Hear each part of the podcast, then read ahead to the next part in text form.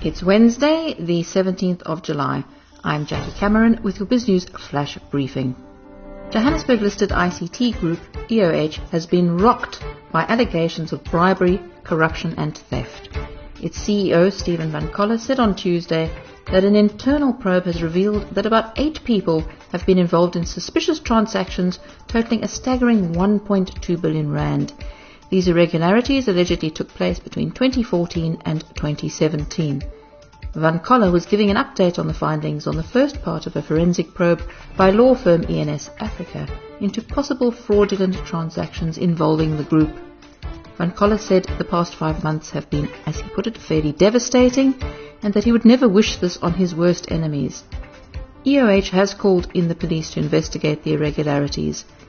Its share prices have been knocked by the scandal and it lost about 2% by the end of Tuesday. You can hear more about what Van Coller says about the financial scandal on biznews.com.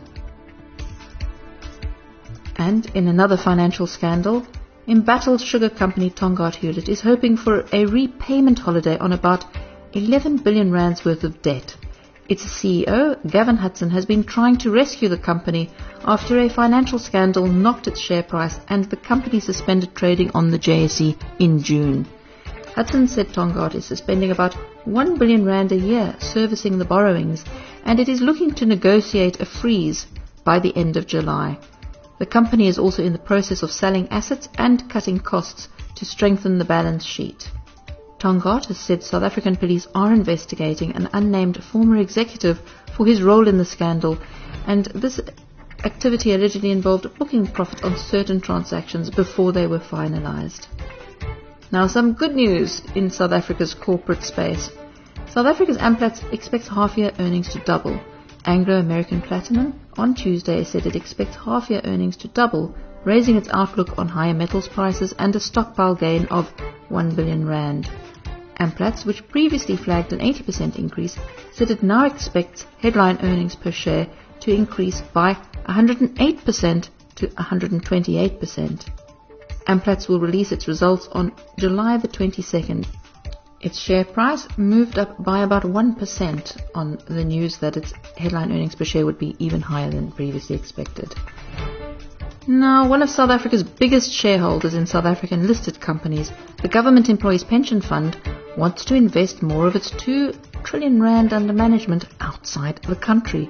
There are concerns that this strategy could send shockwaves through the JSE. The strategy was outlined by its principal executive officer, Abel Sithole, to a commission of inquiry into allegations of wrongdoing and poor governance at the Public Investment Corporation. Now, the Public Investment Corporation is the biggest manager of the Government Employees Pension Fund. Ha- uh, the Government Employees Pension Fund has more than 93% of its assets invested in South Africa, and it is a significant holder of South African government bonds, as well as bonds of state-owned enterprises.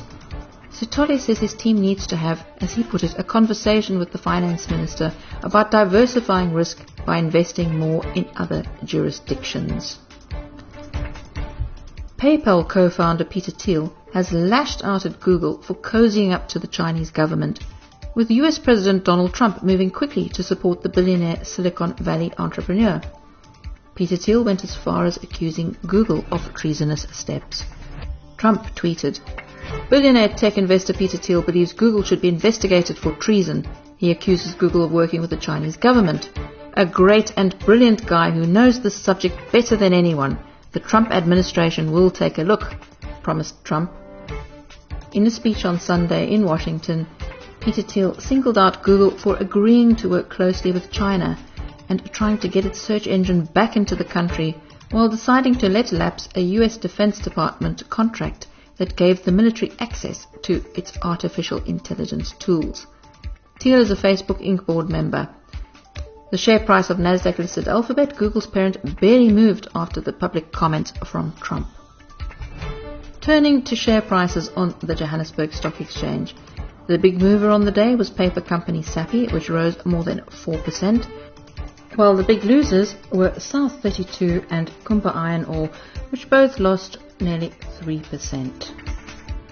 Looking at currencies, late on Tuesday, 13 Rand 94 would get you 1 US dollar, 17 Rand 30 a British pound, and 15 Rand 63 1 euro. And that brings to a close your BizNews flash briefing. Until next time.